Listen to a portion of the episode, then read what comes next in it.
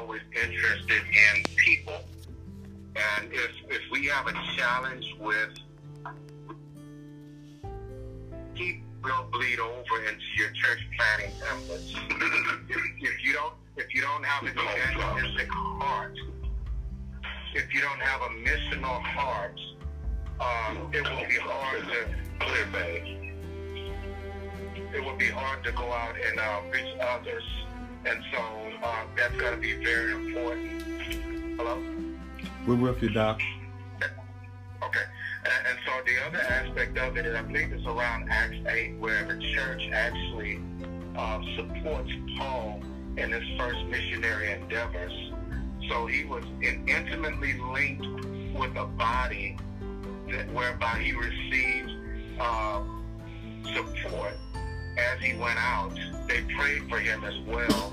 And, and so I'm lifting that up because it lifts up the importance of relationships uh, when it comes to church planting.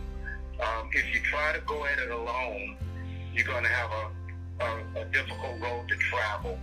It, it's, it's already a, a, tedious task, but, but when you don't have, uh, when I say support, um, and the support is not always financial support, um, if you don't have people praying for you, if you don't have people that you can lean upon um, who's kind of been there and done that, that you can kind of look towards for some type of guidance or an example, it's going to make the journey a little bit more difficult.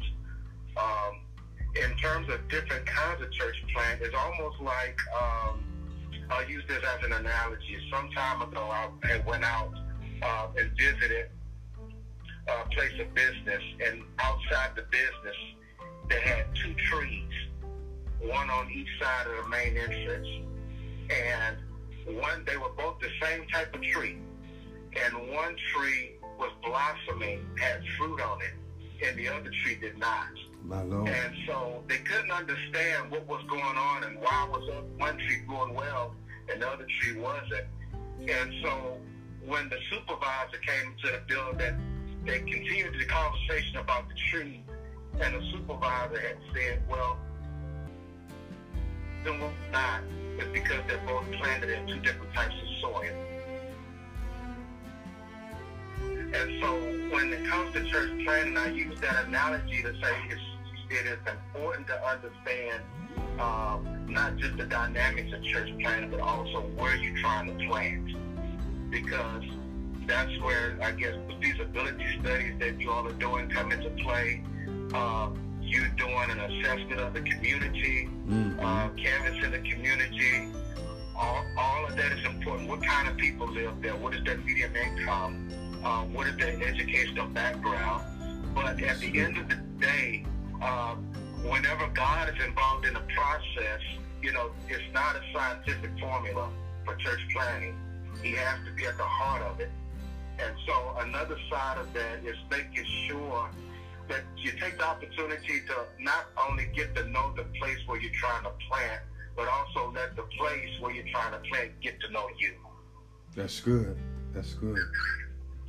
Let them get to know you. Let them see that see your face. Let them know who you are.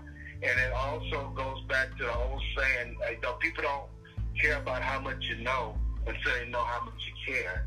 And so build those relationships, partner with people, um, maybe get on a board or something in the community to let them know that you care about the heart of the community.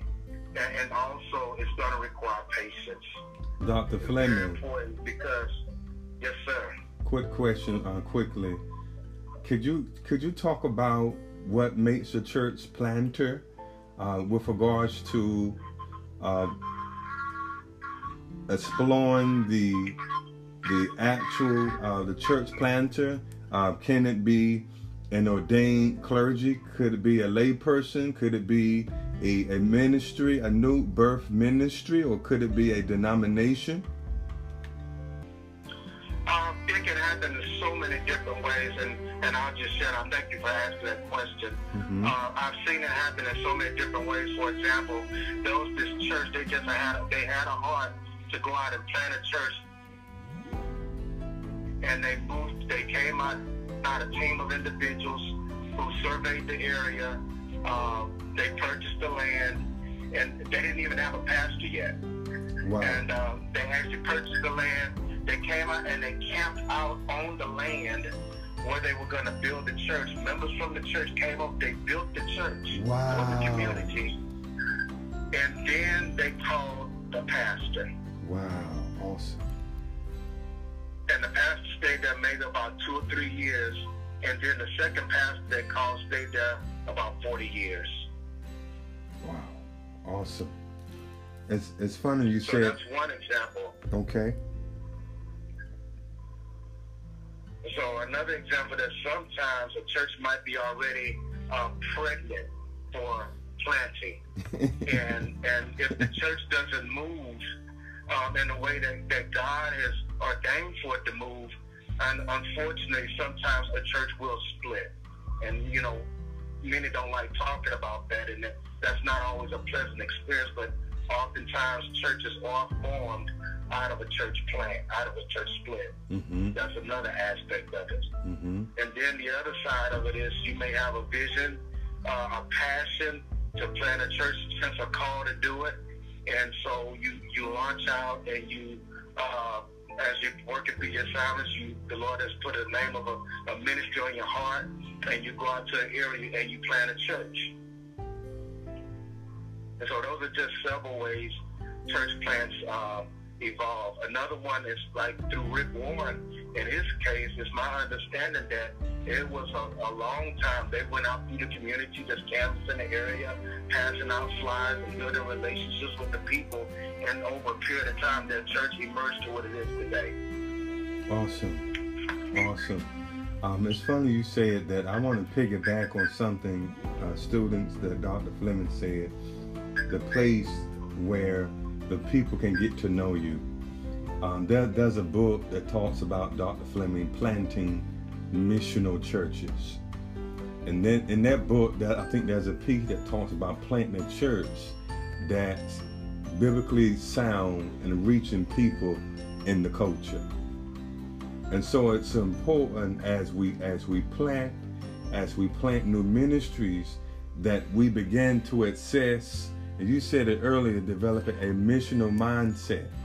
And so um, it, the book really deals with models of church planting, and he, he deals with it from an apostolic uh, church planter uh, perspective, and how the, the church planter starts a church and then moves on. And there's another model that talks about the founding pastor. You you mentioned Rick Warren is that right, Dr. Fleming? Yes, I did. Now, Rick Warren students, his model was Charles Spurgeon. And so it's important that we begin to not just look at church planters, but look at how, look at from the start to finish or how long uh, they serve. Because what happens is there's another, another model that deals with team plant the team planting model. That's where a group go out, not one particular person or clergy or layperson, but an entire group goes out. They relocate to a new area and they start a ministry. And from there, they develop a, a, a leadership or a team from within and who understand the culture and um, the, the planting uh, that's involved. And so you, you got your, your organizing, then you got your launch, then you have your worship, and what's next? That's your evangelism. That's a very, very important piece when we talk about planting churches, especially in the 21st century. And so now, since everything is is digital and viral, it's going to be important that we develop a good philosophy of what church planting is all about and its spiritual authority. Dr. Flem, did you want to say something else, sir? No. I would just say, in, in the process, stay flexible. Um, there, there's no one way of planting a church but patient. and, and sometimes the Lord will will send you in a direction um, that you that you haven't even thought of. Um, you can have a place, and then all of a sudden, um, something you know, the Lord will send someone else your way and, and redirect you. And so, on that note, you just really have to be sensitive and be flexible to the leading of the Holy Spirit. Mm. All right. Dr. Fleming, one last thing. Uh, could you talk about the value of church sponsorship and the support of that? It is, it is very important because also that speaks towards the relationships that you have built and cultivated over the years before you even begin your church plans. Uh, you know, basically, everything that you that you've done in your life at some point over into the efforts that you uh, right that you it's to bleed over into the efforts that you put forth in regards to planting your church. And so all the relationships that you've had, uh, you may have to go back to some of those individuals or people. Are you going to cross paths with them again? And, and so that's going to be important. So for myself, we planted our church. I have a I have a church planting coach. I have a church planting sponsor church, and I also have uh, a church planting um, what I would call um, a liaison. All right. And all of them in my life serve different purposes.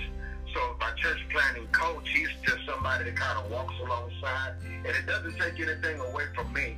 You know, uh, he may know resources that, for example, that I may not know of.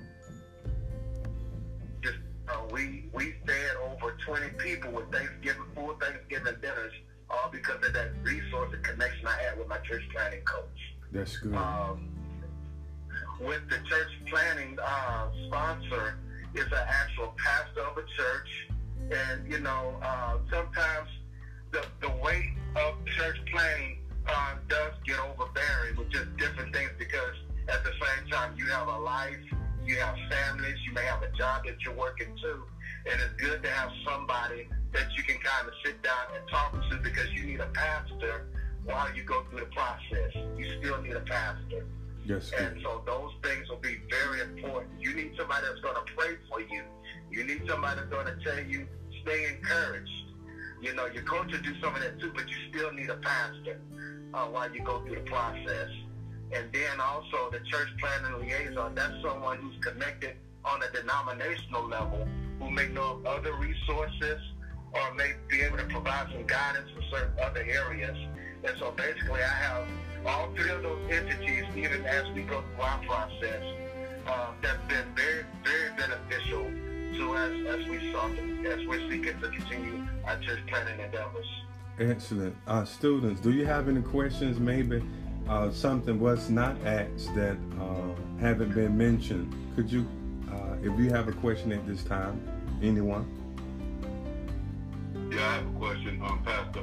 um, when you're talking about um, a, a, pastor going out and, and starting a church, um, as far as the accountability of that pastor, um, is he considered the founder of that church? Um, does he answer to um, to the to the um, to the people? in your experience, what what what does that look like? So basically, ultimately, it's going to depend on the overall relationship you have with those other entities and how how deeply involved they are in supporting you with the church planting endeavors. Because if they're if they're pulling in resources, if they're if they say like just providing people, um, there is a level of respect uh, that you would is a reciprocal relationship that you would have. And in my particular case, uh, and, and in my particular case, for us to plant.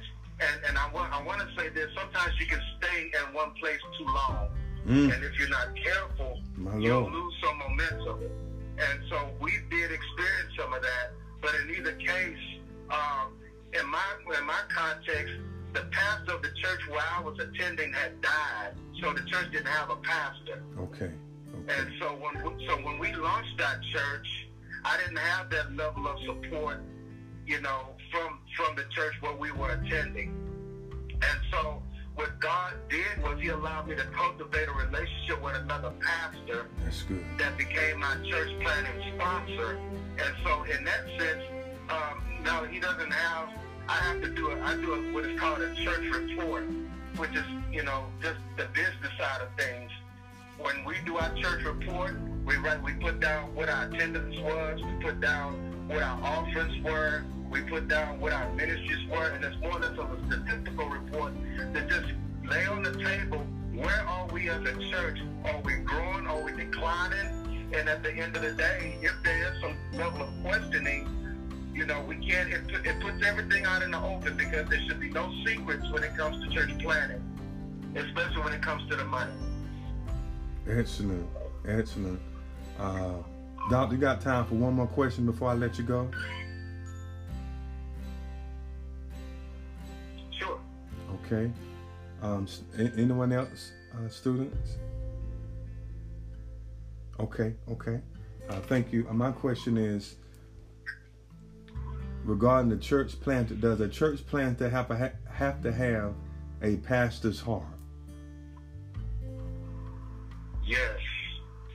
Yes. And, and also, it, it ties into that element that you mentioned about um, being evangelistic and, and because you know, you're, you're planning because you're, you're trying to save souls. And, and uh, that pastor's heart, that shepherding, uh, our first year, and I'm just, not just based on my experience, but if it really exists in church, uh, people still have hurts, especially in a time like this. They want to know that you care.